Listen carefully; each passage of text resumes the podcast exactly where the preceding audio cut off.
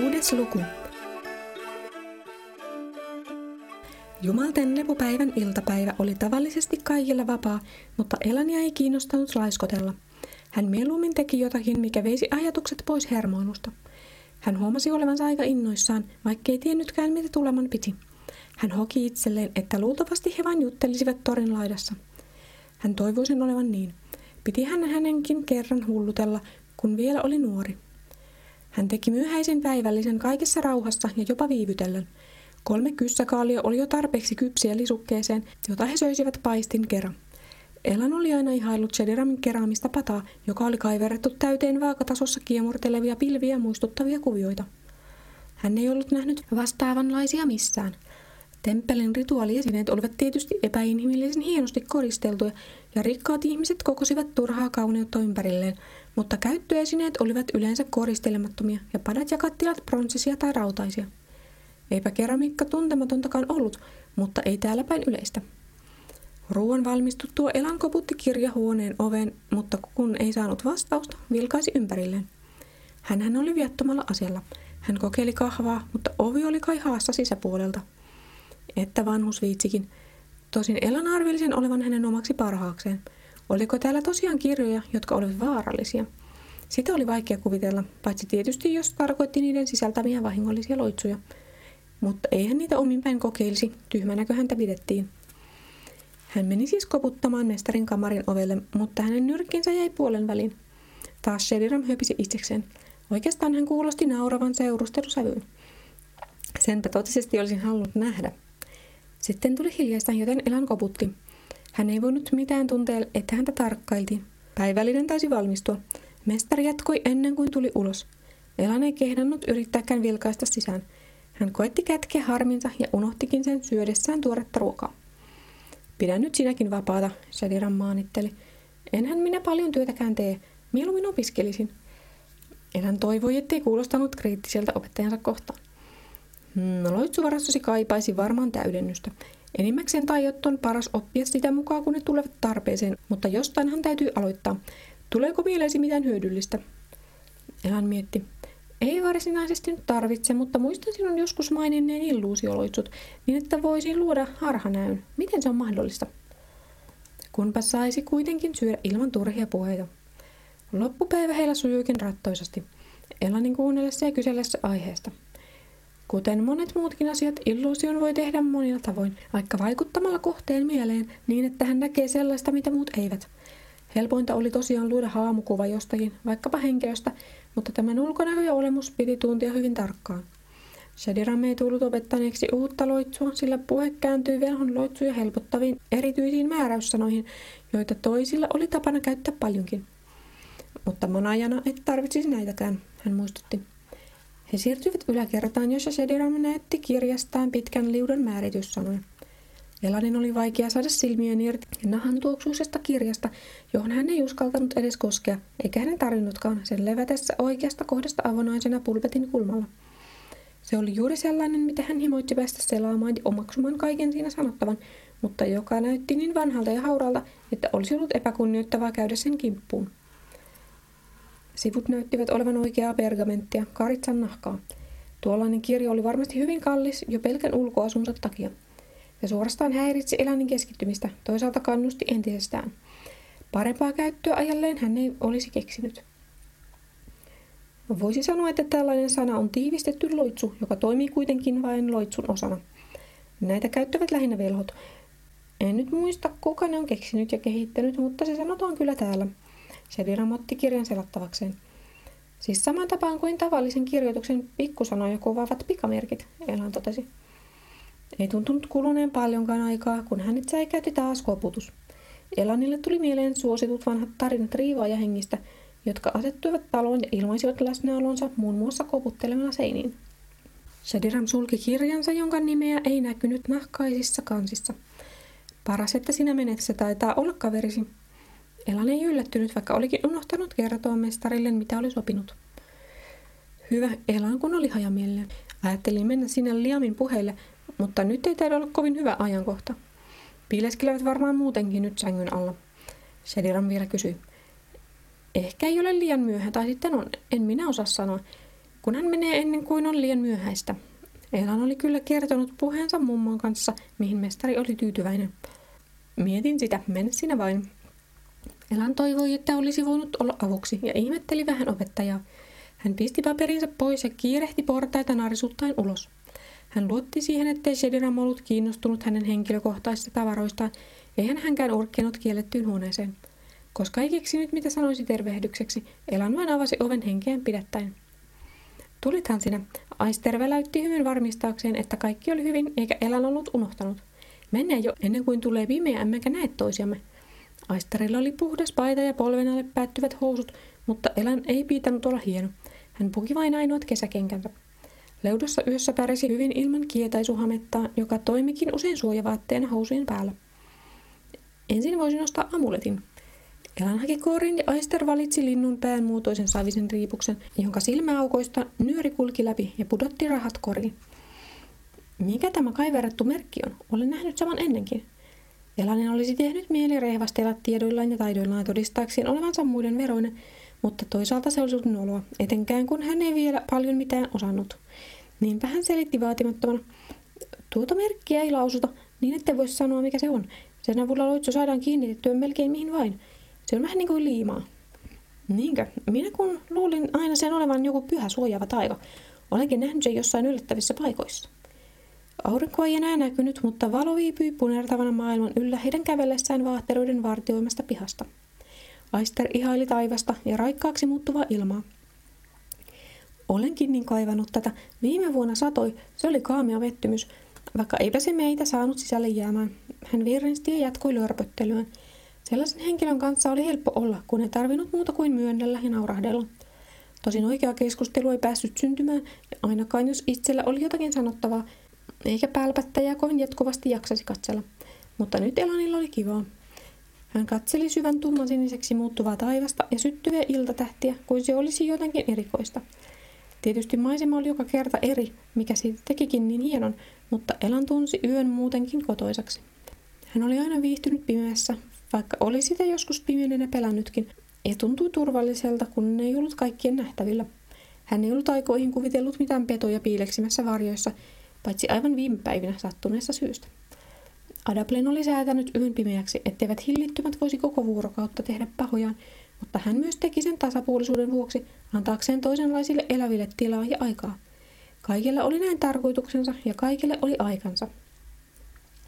Kuljimme autiol tiellä tähtien loisteessa yöllä, niin kirkas oli pimeä, puolikas kuu ja tähtiä. Taas etelässä tähkä loisti, kauneuttansa käsi toisti. Minä sekä varjoni oli yössä kotini. Tämän elan muisti joskus kauan sitten saaneensa jonain samankaltaisena yönä. Hänen pätkänsä eivät olleet mitään suurta taidetta, vaan muistoja tunnelmista ja tapauksista. Eikö ole jännää, kun tulee pimeä? Aister kysyikin juuri. Ehkä kannattaisi innostua liikaa, mutta voisihan sitä kokeilla. On, vaikka yöllä tavataan nukkua, pimeys ja kosteus jotenkin herättää kaikki aistit ja saa virkistymään. Mieluiten Elan havainnoi yötä omassa rauhassaan tai yhden ystävän kanssa, mutta eipä kukaan kuuntelisi hänen selityksiään. He ohittivat Liamin talon, jonka ikkunalla paloi kynttilä. Voihan sen noinkin sanoa.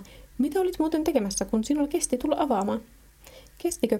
Mestarinen kertoi eräistä sanoista, joita velhot käyttävät määrittämään ja helpottamaan loitsujaan. Minulla kyllä menee aikaa oppia ne ulkoa. Mitä joudutko raatamaan vielä näin myöhään lepopäivän iltana?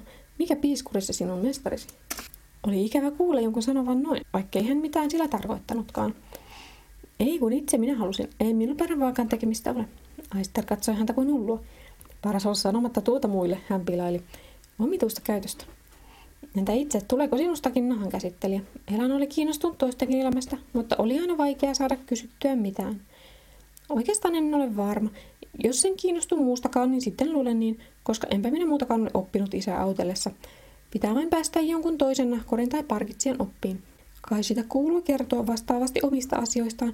Siitä paitsi oli toisaalta mukava puhua itsestään niin kuin kuuluisi johonkin tavalliseen ryhmään, niin kuin useimmat tuntuvat kuuluvan. Velhot pysyvät yleensä saman mestarin opissa, mutta voivat tietysti mennä vähäksi aikaa jonkun muunkin oppiin tarpeen mukaan. Eri velhoilla on hyvinkin erilaiset loitsut ja jutut, joita he eivät kelle tahansa paljasta. Sitä saa kai aina kehittää itseään. Niin, niin, puhutaan sillä jostain muusta kuin kerran juhla on. Aisterin hymy ei näkynyt enää niin selvästi rakennusten pitkissä varjoissa. Elan olisi halunnut tutustua ihmisiin, mutta nyt hän pelkäsi kaikkien tuntevan toisensa niin hyvin, ettei kukaan halunnut puhua itsestään ja arkisista asioista. Tietysti he halusivat unohtaa työt ja opinnot tylsimykset. Ja nyt Elan huomasi muuttuneensa. Hänellä oli oppipaikka, päämäärä, oikeutus olla joku, koska hänestä voisi tulla joskus jotakin muutakin kuin pelkkä lasimestarin nuorin poika. Vaikka muutos oli hänen omassa mielessään ja ryhdissään, se johtui sosiaalisesta paineesta, joka oli näkymätöntä ja kuulumatonta. Pojat eivät hetkeen keksineet mitään puhuttavaa, ja Elan yritti epätoivoisesti paeta hiljaisuutta katselemalla ympärilleen ja keskittymällä kävelyyn. Aina tätä ei voinut välttää. Elanin mielestä oli kyllä mukavaa olla yhdessä puhumatta jatkuvasti, mutta kun tunsi toisen ärsyntyneen hiljaisuuden, ei itsekään voinut olla rauhassa. Helpottavaa oli, kun joku juoksi heidät kiinni. Hän mitä ilmeisimmin tunsi Aisterin ja kertoi Elanille olevansa kuulun lakkatöiden tekijän Grelien poika Gerik. Moisesta Elan ei ollut kuullutkaan, mutta ei tietenkään sanonut sitä. Gerikillä oli kannettava lyhty mukanaan, ja sellaisia alkoi tuikkia muuallakin kaduilla, kun kaupungin nuoriso kokoontui torille pitämään hauskaa salassa auringolta ja jumalilta, ja etenkin vanhemmiltaan. Vaikka tietysti nämä aina tiesivät, perin oli sen verran vanha. Eikä nykyään hauskanpidossa ollut oikeasti mitään pahaa. Elan ei kyllä tiennyt, kuinka vanha tapa oli, eikä mistä se oli saanut alkunsa. Miksi Jumalten sanottiin lepäämään juuri tänään? Olisipa saanut kuulla sen tarinan, mutta tuskin kukaan mukaan sitä enää aikoihin oli muistanut. Saattoin hyvinkin olla, että kalenterissa oli jokin laskettu hiukkasen väärin, tai jumalat noudattivat omia aikojaan ja näkivät muutenkin kaiken, mutta tuskinpä he siitä mitenkään pahastuisivat. Monien juhlijana oli määrä nimenomaan hauskuuttaa ja kunnioittaa Jumalia. Hän ajatteli voimatta keskittyä enää Aisterin ja Gerikin jutusteluun. Hän havahtui huomatessaan heidän tulleen jo näkyetäisyydelle kivetystä toriaukeasta. Pimeyden samettiseen huopaan näytti kirjutun tulisia tähtiä, kun tuikut kerääntyivät samaan paikkaan. Taivas, jossa erottui vielä sininen sävy, kimmelsi myös tähdistä, ja juuri tasan puolikuuksi paisunut sirppi oli noussut esiin vinossa asennossa. Tori aukea oli harvakseltaan täynnä suunnilleen heidän ikäisiä ja sitä vanhempia poikia ja tyttöjä, josta näkyi vain hahmot, lyhdyt ja kynttilät. Aister selitti nauraen, kuinka tyhmää oli tavata kaverinsa kaivolla, sillä sen luona hän muutenkin oli suoranainen tungos. He suunnistivat matalalle, mutta paksulle tammelle aivan torin laidassa. Kiveys ympäröi sitä ja laattoja saatiin puun kasvaessa purkaa pois. Jos se nyt enää voi tuosta kasvaa. Se myöskin näytti olevan suosittu kohtaamispaikka. Ehkä jokin torin toista puolta rajaavan rakennuksen katoksen kojuista olisi ollut parempi. He näkivät kuitenkin heti tuttuja puun luona, ja Elan ilahtui tuntiessaan edes veljensä.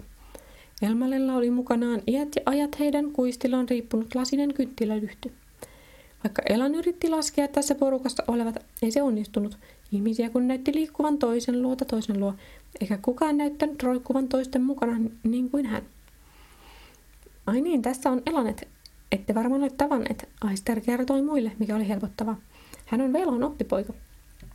Minusta nimi kyllä kuulostaa jotenkin tutulta, kuului naljailevan Ersel, joka oli luultavasti se, joka nojaili rennosti tammeen käsivarret rististä rinnalla.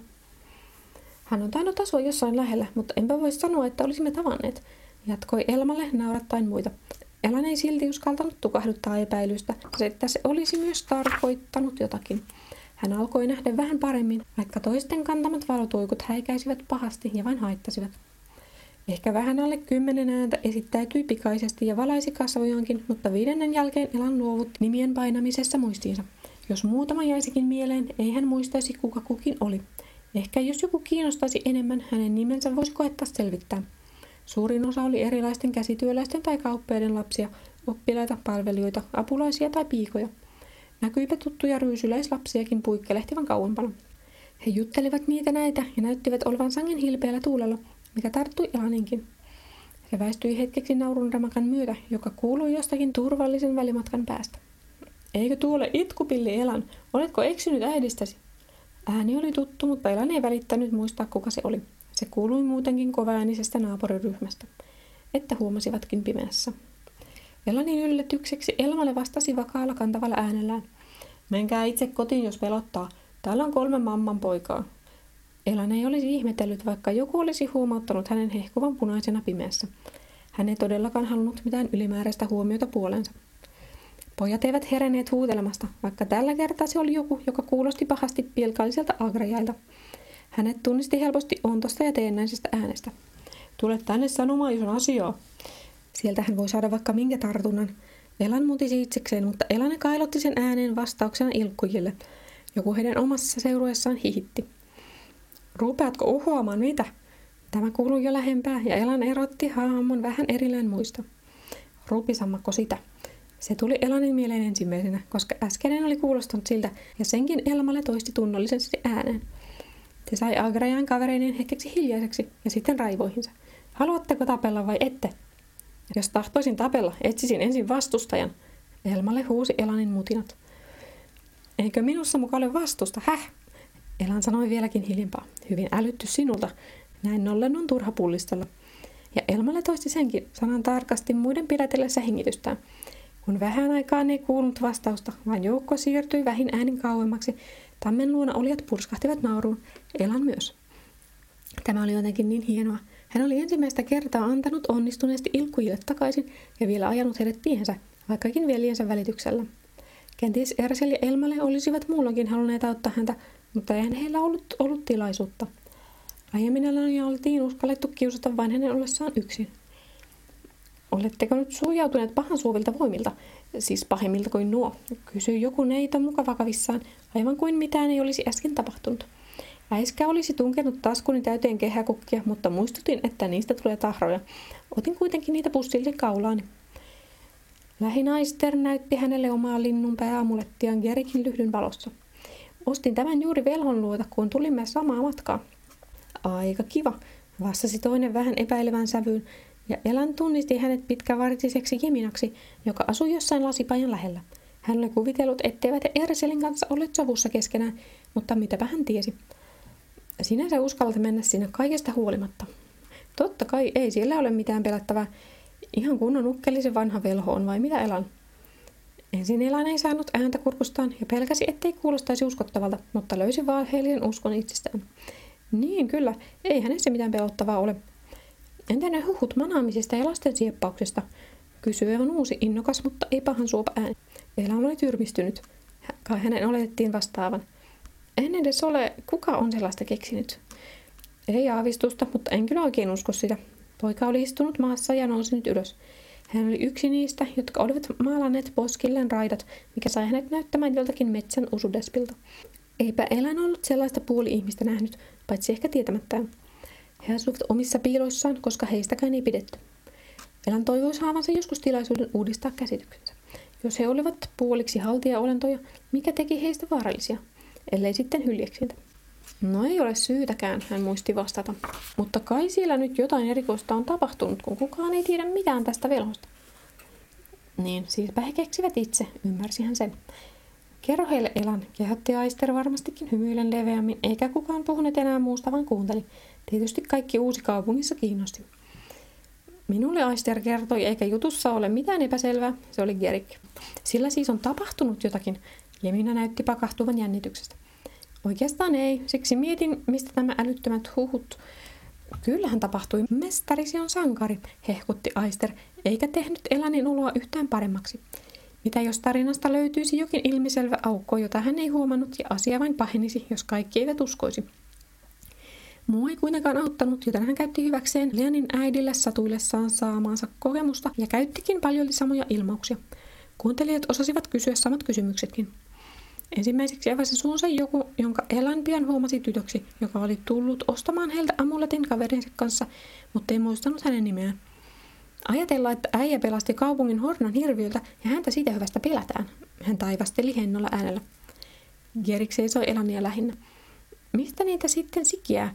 Siis eikä tässä kaupungissa ennen ole ollut demoneita. Niitä oli vain yksi. Elan huokaisi kyllästyneenä, mutta silti tyytyväisenä itsensä. Tai siitä hän uskaltaisi olla sitten, kun yö olisi ohi. Ei sitä tiedä, vaikka niitä olisi liikkeellä lisää jostain syystä.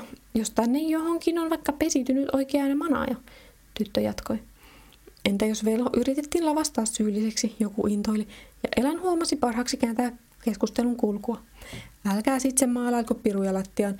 Hyvä on, sanon mestarillani, että olisi paras ottaa selvää asiasta. Hän kyllä kuulemma laittoi jonkun suojaloitsun talonsa ympärille, varmuuden vuoksi. Sitä paitsi on Lesserianissa ennenkin nähty Ville ja Hornan olentoja. Hänellä on syytä odottaa niitä lisää. Tyttö taisi oikeasti pelästyä. Enpä usko, Leudoosa, ja kyllähän amuletit sun muut karkottavat niitä. Rauhoitteli hänen luonaan siesuskelivan nuorukainen, jonka Elan hämmästyksekkään muisti Balabaksi. Se oli niin hauska nimi. No joo, miksi oikeastaan velho tekee amuletteja?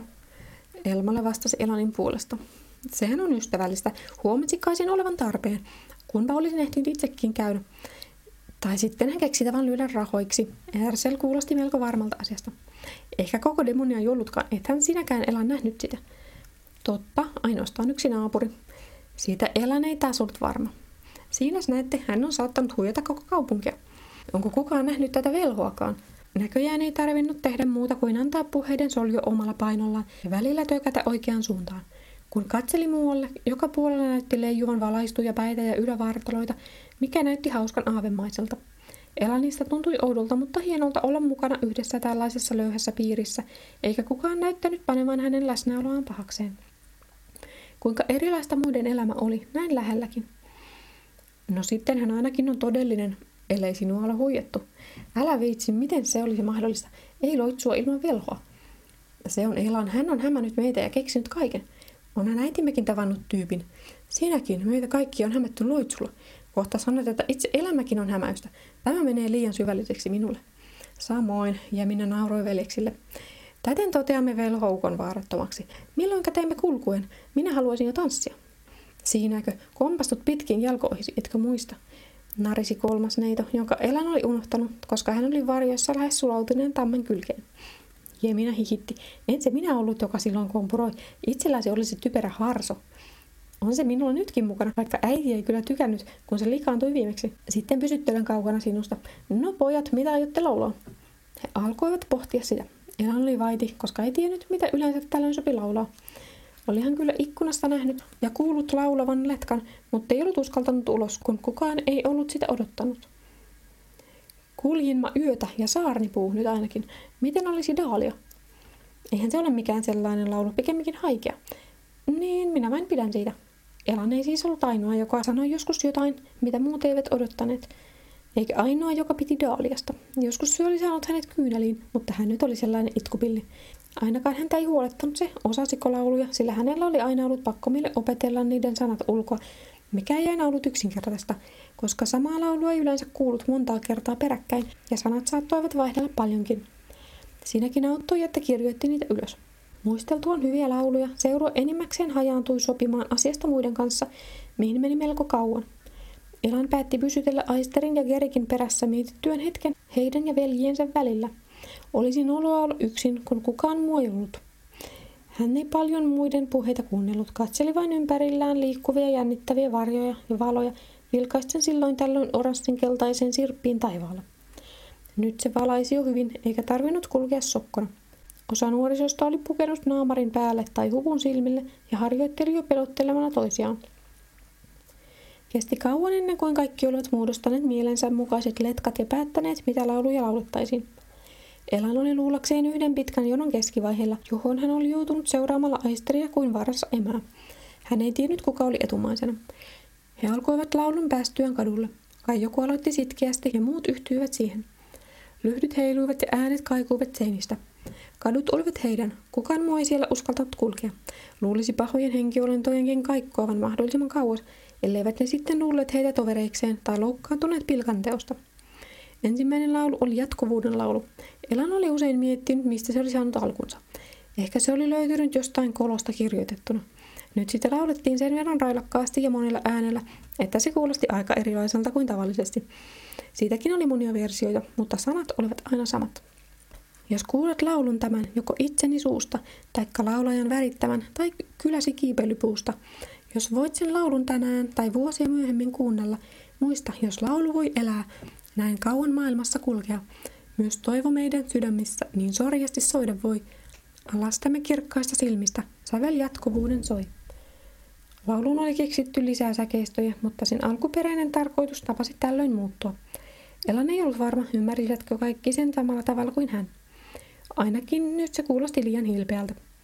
Päästyään sen verran kauemmas toisista ryhmistä, etteivät laulut sekoittuneet, he jatkoivat perinteisillä, romanttisilla ja hauskoilla lauluilla, jossa useimmiten esilauluja lauloi ensin joko toistettavan tai eri säkeen kuin muut. Elan ei tiennyt, kuka viran nyt hoiti, mutta ääni ainakin oli komea. Kaikki eivät malttaneet odottaa hiljaa, vaan lauloivat hänenkin vuorollaan. Hauskaa heillä ainakin oli, ja välillä Elankin tunsi yhteenkuuluvuutta, sen vain laulaminen sai joskus aikaan. Miten hienoa olisikaan olla mukana oikeassa kuorossa, jonka jäsenet voisivat sovittaa äänensä yhteen jumalalliseksi kokonaisuudeksi. Nyt kukaan ei huomannut, vaikka Elan olisi itkenyt tai nauranut, hän ei edes erottanut omaa ääntään muista. Hän tiesi, ettei ollut mikään hyvä laulaja, mikä aina joskus suretti häntä, mutta nyt sillä ei ollut mitään merkitystä. Välillä joku avasi tai vastaavasti paiskasi kiinni ikkunaluukun kuullessaan heidän tulevan, ja välillä Elan näki uteliaita kasvoja ikkunoissa. Muutaman laulun jälkeen letka pysähtyi ja ihmiset törmäilivät toisiinsa. Supatettiin, naamiot sidottiin päähän, jotkut menivät kontalleen maahan, toiset valmistautuivat kävelemään takaperin. Paidat puettiin väärinpäin, tytöt pörryttivät hiukset kasvojensa eteen. He olivat selvästikin valinneet jonkun talon uhrikseen. Kohta ovi avattiinkin ja omituiset vieraat saivat valoa silmilleen. Elan pysytteli vähän kauempana. Hyvänen aika sentään ja suoja siunatkoon, sanoi ystävällinen rouva nähdessään mulkoilevat kummajaiset. Eikä auta muu kuin vähän lahjoa näitä, että jättäisi meidät rauhaan. Emäntä poistui hetkeksi noutaakseen kannun, jonka antoi omituisille vieraille, jota näytti nyt olevan enemmänkin kuin Elan olisi arvellut. Kukaan ei puhunut mitään laittaessaan kannun kiertämään ja ryystäessään siitä miileisensä määrän. Onneksi Elanin kohdalla kannu oli jo tyhjentynyt ja Aister näytti pettyneeltä antaessaan sen seuraavalle. Elan tunnisti porukassa ainakin Erselin, mikä tuttui turvallisemmalta. Heidän jatkaessaan matkaa joku vaati, että järjestystä vaihdettaisiin niin, että takana olleet tulisivat eteen. Seuraavassa talossa heille jaettiin runsasketisemmin juomaa, josta Elan ei edes tiennyt, mitä se oli, saadessaan pronssisen haarikan käteensä. Hän ei koskaan ollut halunnut joutua minkään aineen ohjaltavaksi ja myöhemmin havaita tehneensä jotakin ääliömäistä. Pikkuasiatkin saivat hänet joskus häpeämään niin, ettei hän halunnut sen jälkeen näyttäytyä kenellekään. Mutta eihän siitä voinut vain lakata olemasta. Menneisyyttä ei voinut muuttaa, joten oli vain elettävä kaiken sen kanssa, mitä ikinä tuli sanoneeksi tai tehneeksi. Tämän hän oli selittänyt vain äidilleen, joka oli sanonut hänen olevan toisaalta oikeassa. Sitä paitsi hän tiesi olevansa turhan nuori juominkeihin. Elan oli kuitenkin valmiiksi päättänyt, että jos haarikka hänelle tuputettaisiin, hän ainakin olisi juovinaan. Hän maistoi hieman, eikä se ollut laikaan hullumpaa. Makeaa päärynä viiniä. Sen enempää hän varoi maistelemasta, vaikka kukaan muu ei näyttänyt suinkaan varovan, vaan meno meni hiljalleen entistä villimmäksi. Erään kerran laulettiin ainakin kahta laulua samaan aikaan, mikä kuulosti niin kamalalta, ettei kukaan rohjennut olla avaamatta ovea ja tarjoamatta juotavaa ja pikkupurtavaa, koska silloin kaikki pysyivät parhaansa mukaan vaiti, mikä teki isosta joukosta pelottavan. Mennään meille, huuteli joku, kun Elan ei enää osannut laskea monessa talossa oli käyty. Onneksi velholla oli sen verran kaukana, ettei sinne kukaan vaivautuisi muutenkaan. Elan ei huomannut, mihin oltiin menossa ennen kuin joku oli jo koputtanut oveen. Hän oli taas seurannut Aisterin kannoilla sen verran joukon kärkeen, että pääsi tungeksimaan kuistille. Heidän omansahan se oli. Isä avasi oven ja hänen takaansa kurkisteli uteliaana pellavapäinen Eknea. Hän huomasi pian Elanin ja vilkutti innoissaan, kuten Erselkin, mutta nämä eivät saaneet vastata. Elan kuitenkin virnisti takaisin, mutta sisko lähetettiin hakemaan olutta. Maamana oli sen varmaankin vartavasten itse pannut. Sen käynnin jälkeen Elan huomasi paikalla olevan vain poikia. Muutama tytön hahmo vilahti juosten kujalla. Elan nyhjäsi hihasta aisteria, joka naurai Gerikille heidän koettaessaan taas löytää sopivaa järjestystä keskellä kadun risteystä. Jostain kauempaa raikui toisen ryhmän laulu ja nauru. Sirppi killui korkealla pienempänä kuin aiemmin. Siinä vaiheessa oli juotu sen verran, että monin oli käytävä keventämässä oloaan. Kuulkaa, mihin kaikki neidot menevät? Etkö sitä tiedä, Aister hymyili peräisesti. He menevät syrjemmälle voidakseen tanssia keskenään. Eikö kannattaisi seurata, etteivät ne pääse livahtamaan? tuumi Geri huolissaan. He voivat mennä metsään asti. Sillä oli vaarallista tähän aikaan, tiesi Elan, eikä siinä muutenkaan olisi järkeä. Tarkoitatteko, että he tosiaan, olen kuullut nimittäin, että he... Kyllä vain, ja aiomme hiipiä vakoilemaan. Koko lauma olisi kyllä vaikea olla huomaamatta. Ja onhan meidän varmuuden vuoksi oltava heitä suojelmassa, totesi Aister tekopyhästi. Mutta sinä voisit kyllä jäädä kotiin nyt, kun kerran olimme tässä. Olet liian nuori. Miten niin? Tämä ainoan kerran Elan tosissaan toivoi olevansa jo vanhempi, vaikka oikeassahan kaverit olivat. Ehkä hän ei aivan tosissaan olisikaan halunnut nähdä, kuinka tytöt hyppelivät piikkipuskissa vailla vaatteita, vaikka eipä sellaista totisesti joka päivä näkisi. Onhan minulla silmät päässä. Niin no, onhan hänellä silmät päässä, sanoi Jerik. Niin nuori sinä et ole. Olen 12. Ehkä se on kuitenkin liian vähän. Parin vuoden päästä sitten. Kuulostat tädiltäni. Aister Kerk, nyt lähdetään katsomaan, joku kutsui. Muut olivat jo menossa. He olivat hylänneet jonomuodostelman ja kirmasivat hajallaan etelää kohti kuin vainun saaneet pukit. Muutaman askeleen Elan seurasi, mutta huomasi äkkiä olevansa väsynyt ja päätti kuitenkin lähteä nukkumaan.